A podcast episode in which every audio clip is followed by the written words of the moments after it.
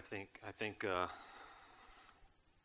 I'm more excited right now than I was five minutes ago to preach this, um, because it seems like God has our minds and our hearts in the same place.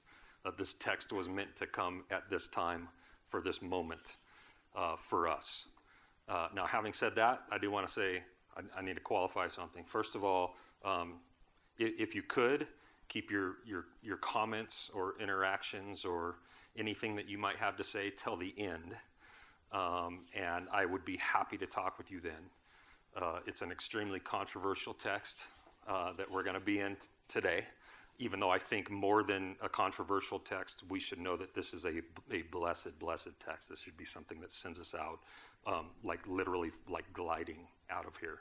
Um, and so that's been my prayer all week is that um, no matter what backgrounds you guys have or what previous interpretation that you might have had, that you would be open to see uh, the, the actual emphasis of this text, the intention of Paul in this text, which is to lift our spirits to the heavens, regardless of what we're going through.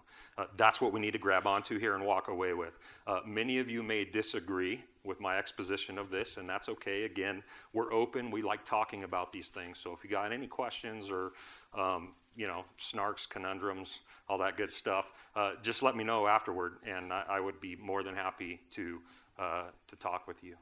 Um, but I believe that we're going to be blessed in this today. So open to 1 Thessalonians chapter 4. And we are just coming into this section of this epistle uh, that, that, that really leads to what we call uh, eschatology. And I don't know if you guys all know what that big word is. I think a lot of you do. Eschatology is just the study of last things, right? Theology, the study of God. Anthropology, the study of man. Veritology, the study of truth. Um, it, it, goes on and on. Eschatology, the study of last things. Um, and this, unfortunately, has become a dividing point, especially over the last few hundred years um, in a lot of churches. Um, and so um, I know I'm going to be treading on some. I know I'm going to be treading on some sacred ground. I guess is what I'm trying to say. And I want you guys to know that this was sacred ground for me for a long time too. Um, I was uh, brought up in a Bible church that had definite views of eschatology that were held very high. So if you were to go and you were to look at this, some of you might be able to guess who the, what denomination this was, but if you were to go and look at their statement of faith, their essentials of what they believed, it would be like Jesus is the Son of God, the Savior of the world, virgin birth, resurrection from the dead, and then there'd be like pre tribulation rapture right next to it. Like these all things were equal, and they're not equal. those, are not, those are not all equal things. Um, and, but, but I was taught that from the church that I was in. And so I also valued it really high and held it with a closed hand where nobody could come and challenge it and nobody could come and snatch it from me. This is what it is. And if you don't believe it, there's something wrong with you. And that's not true. Um, and so I, I, I, my prayer all week is that we would all uh, humbly come to this text and read it in a new and a fresh way. Because I don't know about you, but um, as a Bible student and someone who wants to remain a Bible student, the main characteristic of being a Bible student is that we're always searching for truth. We're not searching for preferences. We're not searching to, to preserve things that, that we were first taught just because we were first taught them. We're always in pursuit of the truth of God and what God has clearly said, not what he has obscurely said, which seems to go on a lot with eschatology. And so many of you have heard the word exposition, and we want to do a good exposition on our Bibles when we read our Bibles. Exposition means um, to expose. We want to expose and then extract that which is clearly talked about rather than read into or impose our own interpretation on what we're reading. Does that make sense? So we want to go this way with what we're reading in the Bible and make observations rather than go this way and read our own inter- interpretation into the text, which seems to be a very easy thing for all of us to do. And so, what I'm going to attempt to do today is, is actually make six observations with this text that we're going to read. We're going to be verse 13 through 18. Um, and before we read this, I just want to remind you real quick of what's going on here. Okay, uh, so so uh, why is Paul about to address this? He's moving into a new subject, and the subject, even though this is the section of Scripture, the only section of Scripture where we actually have the word phrase rapture, this is where you get it. Okay, is here. That's really not what he's what his point is. He's not here to talk about a rapture and what it looks like or, or necessarily even when it happens. Okay? He, he's actually uh, uh, uh, addressing a question that they would have had. So, so Paul came to Thessalonica on a second missionary journey. He was only there a matter of weeks, like we talked about. And I don't know about you, but I'm pretty sure that if you only have a matter of weeks to teach new believers things, like there's a lot of things that are going to be left out. There's a lot of things that you won't have time to unpack and to unfold and to teach them. You can't uh, hardly teach them all the mysteries concerning the, the Christian faith. But part of what Paul most likely did talk about while he was there in the short time that he was there was the fact that Jesus was going to return.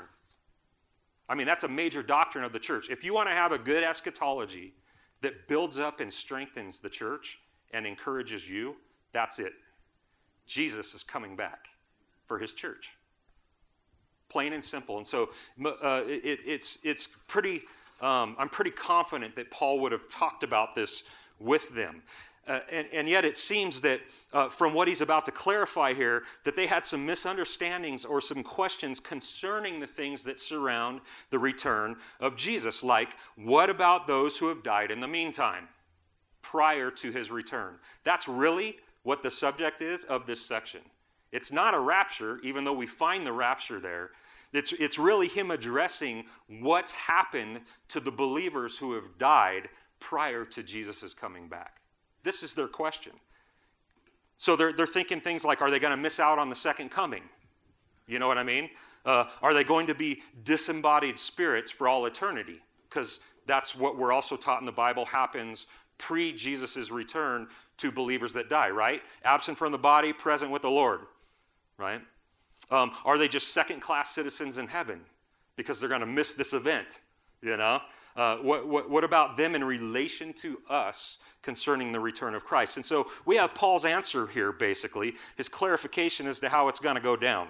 And we're going to, we're, again, we're going to move through this section by making six observations. I believe uh, we're going to call them can knows because we're going to actually just exposit, we're just going to extract these observations from the text. We're not going to read into anything, all right?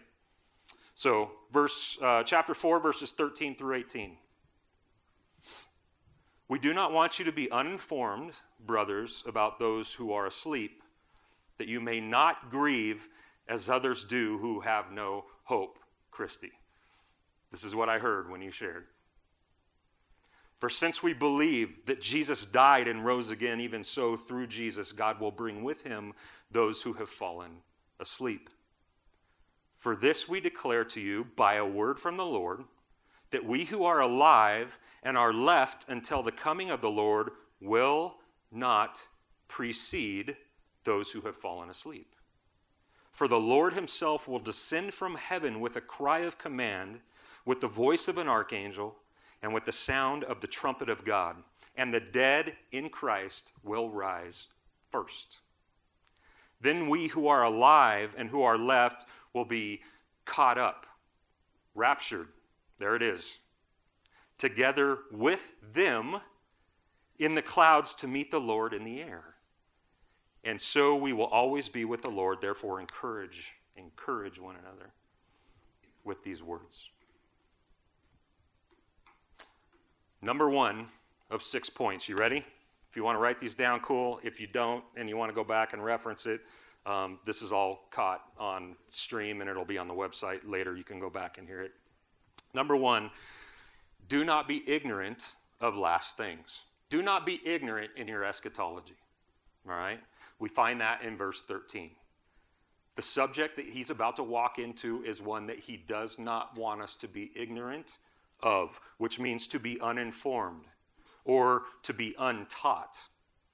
And if it's uh, uninformed, then it can also be to be misinformed, to believe something that's maybe not true. about the subject, okay? So we're getting clarity here from him. Paul doesn't want us to be untaught or uninformed or misinformed when it comes to the coming of the Lord. He wants us to know and to understand how this is going to go down. In other words, eschatology matters. It's not unimportant, it's beneficial, okay? And this is where we need to um, put this in its proper place. Because even though it's important and it's beneficial, um, churches, denominations, Christians seem to do one of two things with eschatology. Um, they, they tend to put it at two different extremes of the spectrum. So, one is that it's so mysterious, there's so many questions, and it's so divisive, why even talk about it? Why even pay attention to it? Why even have anything to do with it? I've been in one of these churches too where they just flat out ignored anything that had to do with the, the surrounding of Jesus coming back because it, there's so many unknowns, right? But Paul, Paul's actually rebuking that. He's saying, no, that's, that's not what you do with eschatology. You, you, you look at it and you embrace that which we can know about it and you talk about it. It matters. You meditate on it, right? And so we have this extreme where, like, you just put it off altogether and you don't look at it. And then we have this other extreme, like I talked about earlier, the other church I was in, where it's everything and where it is something to divide over. And where we can emphatically say somebody's right and somebody's wrong, right? Which breaks fellowship, okay? And so uh, Paul's not in any way encouraging that, okay? But he is saying that eschatology is important. It's important for you and I. We have a responsibility to observe and know that which has been clearly taught in Scripture concerning, concerning the return. He doesn't want us to be ignorant. Are we good with that? So, so uh, number one, um, do not be ignorant of last things, or do not be ignorant in your eschatology. You can even put it that way, okay? Uh, which brings us to number two why not be ignorant? Why is it important that we're not ignorant? Number two, a good eschatology gives us hope now. A good eschatology gives us hope now. This is verse 13 as well. It's super clear what he's saying there. The understanding of our Lord's return gives us, reminds us of, fills us with hope now. Earlier this week was challenging for me. And I'm not talking about like things outside of me falling apart in my life. I'm talking about things inside of me. I was just in, a, in, a, in one of those places this week where I was really irritable and discouraged and negative on the inside in my thoughts about everything around me, where it seemed like everything in the world was just leaving me unimpressed. And I hate when I get that way because uh, I know that I, I, should be in a state of, of believing all things and hoping all things and, and thinking upon the things that are, that are good and true and perfect. And I wasn't there. Like all that was gone. And I was at this moment of like just wanting to give the world the finger because of just where I was inside. And it's just it's the way he does things. This is the text I find myself in, right? And so I'm going back to this and, and it's funny because it's not that, that, that, that um, I did something to change something inside of me or that anything outside of me changed, but just the thought, the focus, taking my focus off of me and now and putting it on what will be, changed everything. It was the cure, it was the medicine. That's why eschatology matters to you and I is it gives us a hope now. It allows you and I to go through things that seem impossible for people to go through and come out the other side with peace and with joy, even. Those things going on in horrible circumstances that make no sense to possess. We can possess them simply by fixing our eyes on what it is that Christ is going to be bringing and doing with us when He comes. Everything that affects us right now, everything that discourages us right now, everything that crashes our party right now will not always be like this. It will be changed, and we will be changed. Everything will be purged by Christ coming and collecting and gathering everything that he owns to himself and then glorifying it once for all. That thought, brothers and sisters, can carry you through anything. Just like Psalm 48, through anything. To know what it is that He has planned and to be certain that He's going to perform every bit of it. Do you have that kind of faith? Do you have that kind of hope? Paul's saying, do not be ignorant of looking ahead because it is going to affect you, bless you now if you do. So we need to, to live in this, this state of, of considering, of focusing on the fact that our Lord is coming back to do some stuff, to change some stuff. A good eschatology gives us hope.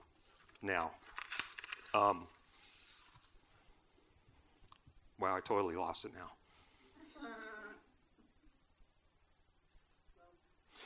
Paul says in 1 Corinthians chapter 15, speaking of the bodily resurrection, if it's not real, if in Christ we have hope in this life only, then we are, of all people, most to be pitied. Then there isn't any reason to go through what we go through and do what we do. You might as well throw in the towel when you get discouraged. You might as well throw in the towel when you get negative. But he goes on to say, because Christ did raise, right? The resurrection of the dead is true. We have every reason to rejoice in what's next for those who have died, specifically in the faith, not grieving as others do who have no hope. He says that here in 13. What does it do to not be ignorant, to have this eschatology of looking and fixing our eyes on the Lord who is to come? It, it causes us to not get buried right now in our emotions when everything's telling us you should be buried in this, right? It does not say, I want you to notice, we do not grieve. You and I grieve. You and I feel we love.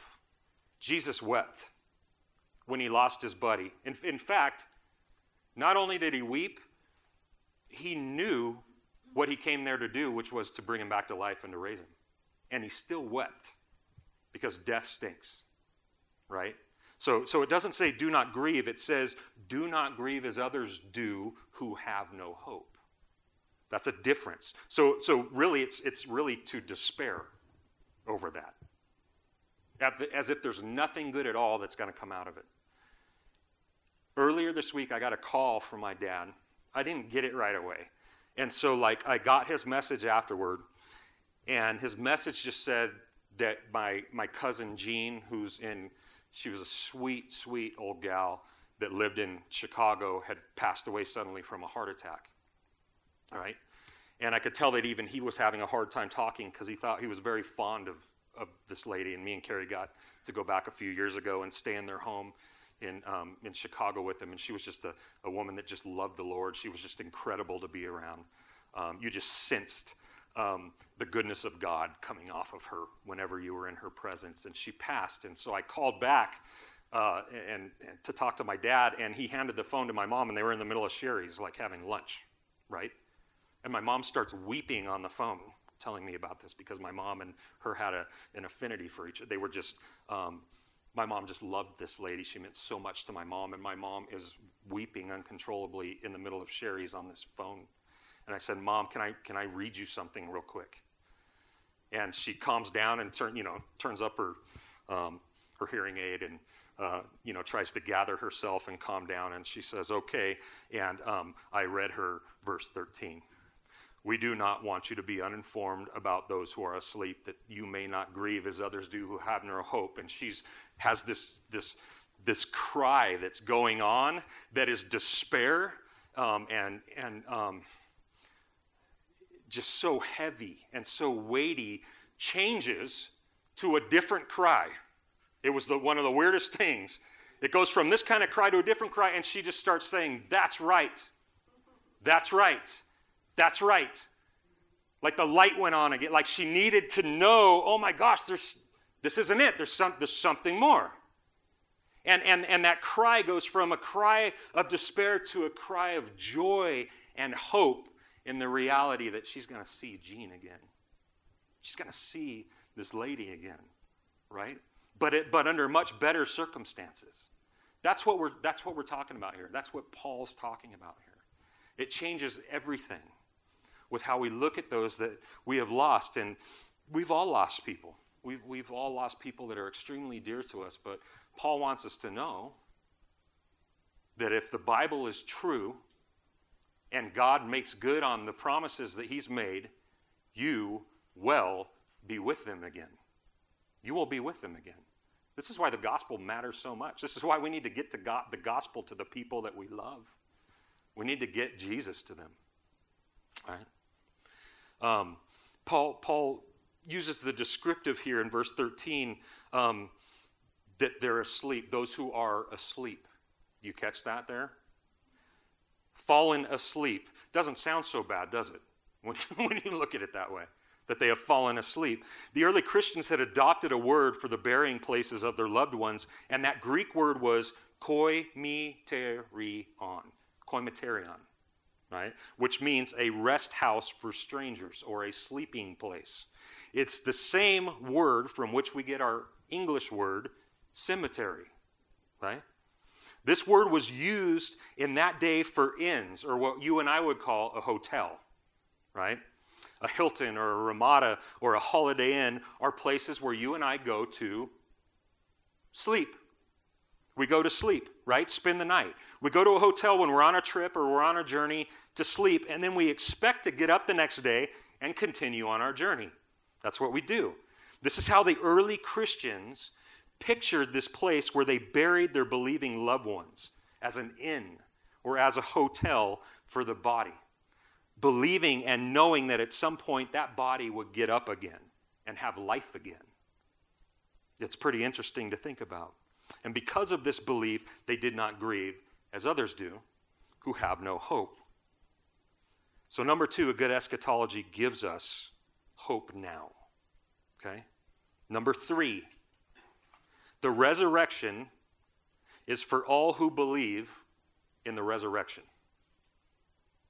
The resurrection is for all who believe in the resurrection. This is verse 14. Since we believe that Jesus died and rose again, even so, through Jesus, God will bring with him those who have fallen asleep. The resurrection is for all who believe in the resurrection, past, present, and future. It doesn't matter whether you died pre Jesus or post Jesus, okay? Or whether, uh, actually, post Jesus doesn't, yeah, post Jesus, his first coming. That almost, I almost confused myself right there. Like, what, what kind of a doctrine is that? Yeah, that's real. So the first coming, it doesn't matter if you if you died in the faith before Jesus came in the flesh or after, or whether you die pre-return second coming or live right up to it, the hope of the resurrection is for all who believe in the resurrection. Also, I want you to note that the hope of this resurrection, this happy ending, is, is not for those who try harder to be better. This is key. We are always going to talk about this anywhere that we find it in the Bible because our flesh is always going to try to convince us that we need to be something good enough for God to receive us and uh, to, to, to bless us. And it's not true. This happy ending of a bodily resurrection is not for those who try harder to be better. It's not for those who lived a good life as a good person. The hope and the promise of a glorified body in the presence of Jesus is by a faith that is fully convinced that Jesus died and rose again. For since we believe, he says in 14. That's the qualifier. That's the entry point, the point of entry to this event, to participation in this event, is belief. It is faith, right? So the, the, those who can look forward to this and who get to participate in this get to do so based upon faith, not works, not ethnicity, not religiosity, not association. Grandma was a Christian, mom and dad were a Christian, not church attendance, not being a registered conservative, not feeding the poor or the hungry, or even volunteering in a warming shelter. That's not what gets you the blessing of participating in the bodily resurrection. It's by faith we will rise to our Lord in the end through faith. And it is these who have it, those who have it, uh, are those who will he will bring with him when he returns to change and collect all things to himself. As simply as I can put it, here's why you and I have hope and will participate in the resurrection of the body. Because we know someone who went into the grave and came back out. That's why you and I will participate in a bodily resurrection. We know the one who went into the grave and came back out. Better yet, better yet, we are known by the one and loved by the one who went into the grave and came back out. That's why you and I, if we go into the grave, if he should wait to come back, are going to come back out. If he is for us, who can be against us? He wins. If you don't know your Bible well, Jesus wins. God wins. God wins. That doesn't mean that, that there's going to be anything that he wished he could have done or somebody that he wished he could have had that he doesn't have. God is going to perform and make certain that all that he's determined to do, he does it with. And you and I, I have no idea why we're included in that. I have no idea why he loves me. But I know that he does. And I know that because he does, he's going to make sure that the same thing happens to my body that happened to his. It's going to come out of the grave. It's going to come out of the grave. Number three, the resurrection is for all who believe in the resurrection. If you read something like Hebrews chapter 11, like the whole chapter, you will see that this goes all the way back to the beginning. We're talking about people that have always existed throughout history. Hebrews 11 is, we call it or refer to it often as the hall of faith, right?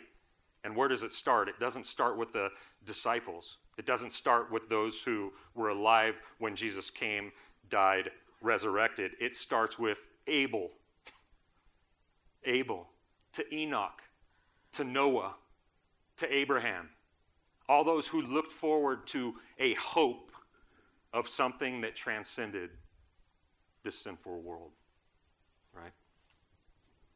Number four, those who are alive when Jesus returns. This is where it's going to get a little sticky, all right? So just hang in there with me. Might challenge a few people.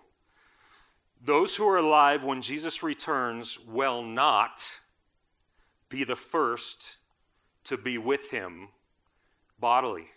I don't know how I ever missed this. I don't know how I ever missed this with the eschatology that I was taught in the actual place that the rapture is found in, in Scripture. There's really clear sequence that we're going to see here from Paul, okay? Listen to his eschatology. Those who are alive when Jesus returns will not be the first to be with him bodily. And what does a pre tribulation rapture view do with your body? It means that those who are alive are bodily caught up. We vanish. So we're bodily with Jesus. Paul's saying not until this other resurrection happens first. Okay? Just hear me out. You can go home, pray over these things. Like I said, I, am not, I'm not about to share what I'm sharing with you because it's what I've always believed and I'm confident that I'm right and you're wrong. I actually used to buy a whole different eschatology. Okay? And, and this is just a result of me trying to just, again, trying to know what God actually says rather than read between the lines and figure out things that He hasn't. Okay? This is verses 15 and 16 where we're getting this. For this we declare to you by a word from the Lord that we who are alive, who are left until the coming of the Lord, so those who are on earth, believers on the church, will not proceed, will not come before those who have fallen asleep. Verse 16 For the Lord himself will descend from heaven with a cry of command, with the voice of an archangel, and with the sound of the trumpet of God, and the dead in Christ will rise. What? First first. The rapture of the existing church, or those who are alive on earth when Jesus comes back, does not come before or precede the bodily resurrection of the dead, the sleeping. The sleeping. In other words, the movies lied to us. The book series lied to us. Sounds very American. If what Paul is saying is true, and I believe it's more true than what you and I could come up with. This is the Word of God through Paul. Non believers living at the time of the rapture, Jesus' return, will not experience a sudden vanishing of the church, but we'll first experience like a George Romero type film where graves open up and the dead come out no longer dead. This is what we see here. The dead are coming out bodily, no longer dead. That'll get your attention if you dwell on the earth during that time. That's something to make your eyes open wide, isn't it? The aha moment is not what happened to grandma. She disappeared. The aha moment is what happened to grandma. She's been dead for 20 years, and there she is alive. It's a big difference. The aha moment is that the people that were dead are no longer dead, but changed, ascending into the clouds to be with Jesus. And this is the, the what challenged me really when I started looking at this. I, I have one um, maybe helpful tool for you guys when you go in to look at your eschatology. Um, and, and this is one that, that really made a huge difference for me in the way that I was cutting it all up and separating it. Uh, one that really brings it all together and makes it clear is to do sim- uh, one simple word search or phrase search. Okay? The day of the Lord. Do that search. Go to wherever it talks about in the Bible the day of the Lord and write down your observations, the characteristics of what's being said, and we start to see that it's extremely cohesive, not fragmented. It, it, so it, the, the, the, the, Greek word is the parousia, or the parousia, however you want to um, you know, emphasize your syllables. Um, the parousia, the day of the Lord. And it really starts to just put everything together in a very uh, clear way. Um, if you don't do that, then you start going to places that that um, that that give you um, you can't get away from it. Two comings, two raptures, two last trumpets. So I'm not sure which one's last. Two bodily resurrections. It starts to fragment and, and tear apart everything otherwise. Okay? Um, according to a pre tribulation rapture view, there's a lot of death that occurs after the rapture. In fact, that's the whole reason we need the rapture, right? It's because things are about to get really bad for the church. And there's a lot of death. We see it in the book of Revelation where John's like looking at the throne room and he's like, Who are all these people? Like, uh, in a, and a number he cannot count or calculate before the throne of God. Like, who are these? And the angel of the Lord was like, These are those who have come out of the tribulation. Like, there's a lot of death that's going to go on after the pre-tribulation rapture, right? So that's really difficult. Listen, listen to this. Listen to this. 1 Corinthians chapter 15, 50. According to Paul here, I'm going to read this. According to Paul, the bo- at the bodily resurrection is when it's fulfilled that death is done, that there is no more death after the bodily resurrection. He says this I tell you this, brothers Flesh and blood cannot inherit the kingdom of God, nor does the perishable inherit the imperishable. Behold, I tell you a mystery. We shall not all sleep. Same thing that he's telling us here in First, in 1 Thessalonians 4. Some of us are going to be alive at the return. But we shall all be what? Changed. We shall all be changed in a moment, in the twinkling of an eye. How, how, how fast is the twinkling of an eye? Is, it, is that like just to blink? No, it's faster. It's how fast it takes the light to move across your pupil. Like you and I can't even fathom how quick that is, right? At the last trumpet, he says. So we got another trumpet. For the trumpet, which one? The last one, shall sound, and the dead in Christ will be raised imperishable, and we then shall be changed. It's the same thing he's saying in 1 Thessalonians 4. That Christ's coming at that trumpet starts with a bodily resurrection of the dead saints and finishes with the changing of the life saints. It's all one event. It's one event. He goes on there in 1 Corinthians to say this When the perishable puts on the imperishable and the mortal puts on immortality, then shall come to pass the saying that is written. You ready? Death is swallowed up in victory. O death, where is your victory? O death, where is your sting? When the bodily resurrection happens and the rapture happens of those who are alive, death is done. It's done. there's not another seven years or another three and a half years, according to Paul, of death. It's done. He's coming to collect and change his complete bride, his full bride. Okay? When this happens, the bodily resurrection happens, and this is what I want you to grab death is over, Satan is over, sin is over, the game is over. The gig is up, and it's won. God will have won. If this is true, if Paul is correct, then the rapture is the catching up of the saints, first dead, then alive, which is the end of death for all. Okay? So, number four, those who are alive when Jesus returns will not be the first to be with him bodily. The dead in Christ will be. Number five, the rapture does not necessarily catch the church up to heaven, but to meet Jesus in the air. To meet Jesus in the air. These are not the same thing, these are different things. It has been argued by many proponents. By the way, this is verse 17 where we have the word, uh, where we get the, the, the, phrase caught up, which is where we get the word rapture. It's actually harpazo in the Greek, harpazo in the Greek, which is, uh, just gives the idea of a violent, uh, forceful snatching away right? And we're going to need it. Like if we're going to bodily raise, ascend into the clouds to meet Jesus, then we're going to need his help. Like it's going to be it's going to need to be something that that he does, you know, with a lot of force. It's not something we're capable of doing. So that's where we have it.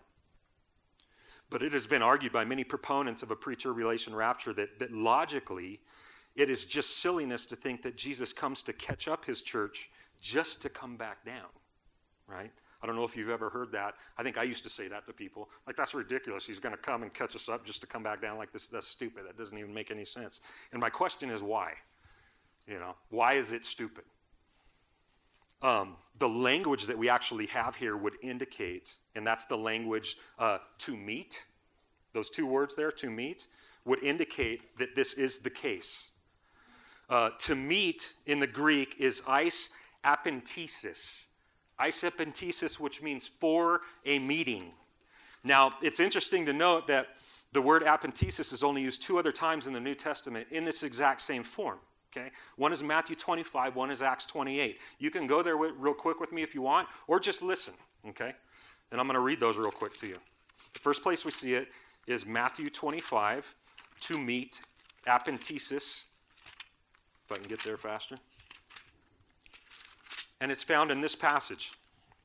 Then the kingdom of heaven will be like ten virgins who took their lamps and went to meet the bridegroom. Five of them were foolish, five of them were wise. For when the foolish took their lamps, they took not they took no oil with them, but the wise took flasks of oil with their lamps. And as the bridegroom was delayed, they all became drowsy and slept. But at midnight there was a cry, "Here's the bridegroom! Come out to Apentesis to meet him, to have a meeting." With him. And then all those virgins rose and trimmed their lamps. They go out and they meet him, and then what do they do? They go in together, right? They go back into where the celebration is held. The second one is in Acts chapter 28, the very end of the book of Acts, where it says this 14 and 15.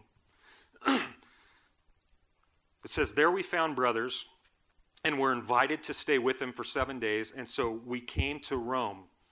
And the brothers there, when they heard about us, came as far as the Forum of Appius and three, cha- three taverns to meet us. There it is right there, to have a meeting. And so what you have there are uh, uh, they're traveling uh, to this place uh, to meet these brothers, and when the brothers hear that they got close, they come out to meet them, and then they all go back together. And that's my question is what do these two places have in common? What do these two verses have in common? They have in common the fact that this meeting was for, for where one party comes out to meet the other party, just to go back into where they were with that party. That's what we see in both of these uses. So um, it's a going out, in a sense, to just come back in. It's not an unusual thing. It's not a silly thing. In fact, me and Carrie moved up here when we were super young, brand new married, uh, knew, knew nobody, moved from all of our families, and we only got to see um, my parents like once a year. And it would be because my parents would come up from Southern California, right? And of course, we loved them and we missed them and we couldn't wait for them to get there, right? And so when they would come up and they would arrive once a year, we'd be ready. We'd be watching out the window. We would be ready. And when they would pull up, we would not sit in our house and wait for them to come to the door.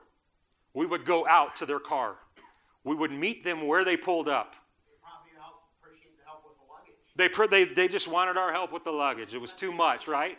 No, we do that because that's what we do when we anticipate highly the arrival of somebody that we love and that we're expecting. We go out to meet them, and then we all come back in together.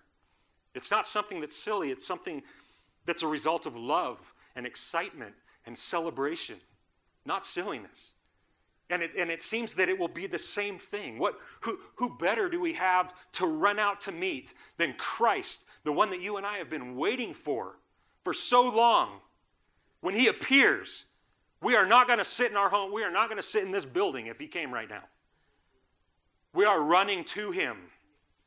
We are running to meet him. And this is what we see here. It's the same thing we see with the father of the prodigal, right? He sees his son coming afar off down the path.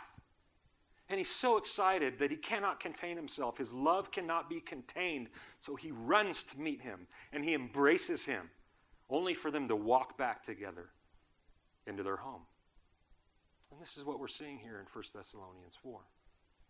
We're seeing a gathering together, an apentesis of the church to meet him in the air and to forever be with him.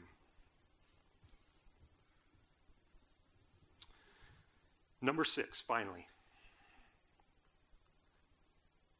Eschatology exists. I'm actually going to say this eschatology exists to be an encouragement to the church, verse 18. It exists not to break us apart and divide us, it exists to encourage us. What's the goal of eschatology? What should biblical eschatology produce? It's not there for us to argue who has a better one, or a more intellectual one, or a more preferable one, or a more complicated one. Right? It's there for not there for us to divide and separate and fragment the church over, to create separate denominations over. It exists for us to encourage each other, to build each other up, to edify the church as a whole. I want us to notice Paul's words here because he does not say in verse 18, terrify one another with these words. Have you ever met those Christians? I have. I used to be one. Like, I, I, I thought I knew just enough. I thought I did just enough decoding and like figuring out of end time things that I, I would run around and literally like terrify people with them. Dangerous. Were you one of those guys at the street corner carrying the sign saying the end is near? No, I wasn't that guy. I'm too prideful for that. We don't terrify each other with our eschatology. Oh, here's the new world. Here's the new world order. It's happening. Load your shotgun, right? Dig a bunker. No, that's not the church's response. Oh, the mark of the beast is this, or it's that. Be afraid. Make sure you don't take it. God's going to make sure that you don't take it if you're His. Like we don't run around and terrify each other with our eschatology. He says, encourage each other, build up each other right? Establish one another with these words because we who believe have a great hope. So be encouraged in that great hope. Be encouraged because the glorification of our bodies in the presence of the Lord is the blessed hope of the church, right? Again, God wins, and He's coming back to collect and to glorify all of those who He's won. That's a great comfort. That's super encouraging right? if I'm really to boil this down, this rapture text for us today, if there's one thing I want us each to grab onto and what Paul proclaims here with our eschatology, it's this. Our blessed hope is not found in escaping hard times. Our blessed hope is found in his appearing to change all things once for all. Those are two different things, they're two different focal points in eschatology. This is the focal point of a historic Christian eschatology. It's not escapism through the solving of riddles that we're not able to solve, but on his ability to save to the utmost those who's determined to save. And I stand on this. I stand on this now, not, not because it's popular or because I prefer it over pre tribulation rescue, because that one definitely is the best option we have when you look at all the views. Like, that one's rad. I want to bail hard times. Like, I, I'm down with that. I like that one. Right? But, but, but I believe this because when I read my Bible plainly and just gather the information there, this is what I see over and over again. So go ahead and send your emails, verses, objections to Pastor David at the door, 3r.org. Be nice. Be nice. We all love each other here, right? Now here, here's my challenge is, is, is in love for, for you all, for, for what it is that God's got going on here and what why he has us all together is that, is that we just humbly put aside our presuppositions. Look, we all have to face at times. I think a lot of you have, have lived long enough. There's just times that we walk through life believing things that we just found out later were just a little different. And it's not an easy thing to do. You know what's even harder about this for me is I was in a church where um, eschatology used to be my specialty. And so I was the guy that would teach the classes over and over again. When it was the book of Revelation, they had me teaching it over and over again to the church. I was that guy teaching what turns out to be a wrong eschatology the whole time. And it was really hard for me um, to recant and to admit, gosh, maybe I, I, you know, led some people astray. It happens. But my, my, my prayer is that we would all just carefully consider what Paul's saying in this text because God does not want us to be ignorant, verse 13, concerning such things. He doesn't want us to misunderstand. Our eschatological view should be one that encourages us when we think on it, not one that breeds fear and question and division and skepticism and worry. There's, there's nothing that like troubles me more, and I know I've shared this before in the day and the age that we're living in, than to see Christians be so caught up, no pun intended, in the world's current events and politics right? And, and, and, it doesn't mean that we don't have a, a, an opinion on those things or that God wouldn't want us to ha, uh, speak into those things uh, because He has left us here. We can, we, we, we can do that. But I found that people that are, that are consistently caught up in the current events of the world and the politics of the world have the same thing in common almost every time, which is a negativity about them. And Christians shouldn't have that. We shouldn't be living with that kind of a negativity. Right? I, I, don't remember seeing negativity on the list of the fruits of the Holy Spirit. Like it, it's not there. It's not something that God's producing in us when we see it coming out of us. It's something else. The Christian sleeps on the boat. Remember this. Jesus taught us this. The Christian sleeps on the boat. When the storm rages and everyone else is running around like a bunch of cuckoo birds, going, the sky is falling Jesus is sleeping. And the reason he's sleeping is because he has complete confidence in the one who is over the storm. You and I are going to see a lot of things. We have seen a lot of things in the last few years. We're going to continue to see things get nastier and more godless and everything else as it goes on.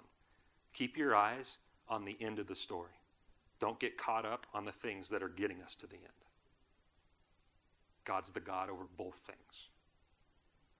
Lord, thank you so much that you give us a clear, knowable, and encouraging eschatology in our Bibles. I pray that we would take it to heart every day, that, that one of the regular things that we practice, each of us in our lives as Christians every day, is staring at the last day and how glorious it's going to be. So we thank you for this, God. We thank you again that your truth, letters like this to a real church a couple thousand years ago in Thessalonica, have been preserved to speak to us clearly and to benefit us fully today. And so we just praise your name.